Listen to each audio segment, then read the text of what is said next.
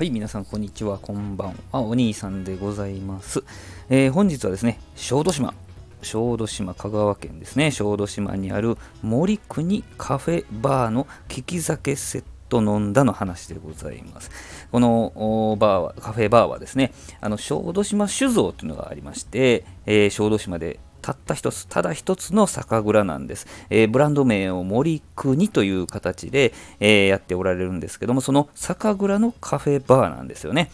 えー、建物はですね、築70年のですね、佃煮工場をリノベーションした作りでして、本当にまあその味を残したままですね、リノベーションして、えー、カフェバーにしてるような感じでした。ね、これ、この写真だけじゃなくて、もっとね、お写真載せたいとは思ったんですけども、えー、利き酒の写真を、えー、貼らせていただきました。で、この4種類のね、利き酒セットがありまして、えー、左側から純米吟醸、その名前をふわふわと言います。えー、吟醸が次ですね。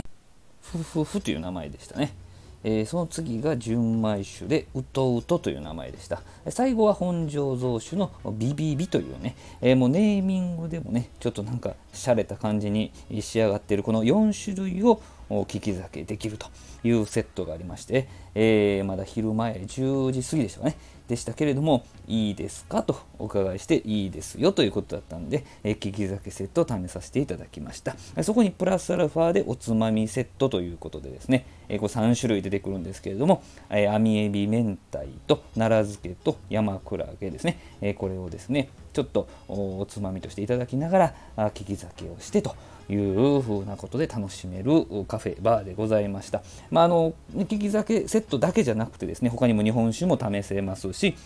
日本酒を使ったカクテルもありますしフードもありましたね。えちょっと気になったんですけどねもうどっちにしようかなと思ったんですけどあの当時のまかない飯と小豆島産のコシヒカリとね、えー、そこのお酒かすを使ったかす汁と、えー、そういうセットもありましたけどもね、えー、カフェですのでね甘酒もありましたね、えー、コーヒーもあります。ソフトドリンクもあるしスイーツもあると、えー、いうふうなちょっとね、えー、古いけどおしゃれなあ建物の中で、えー、味わえる雰囲気でですね、えー、カフェ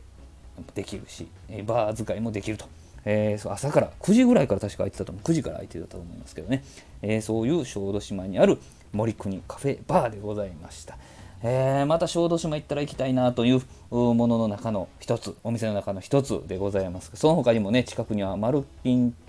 酒造お茶内はマルキン醸造さんね醤油の醤油も有名ですからね、えー、そこの醤油のソフトクリームもめちゃくちゃ美味しかったですね、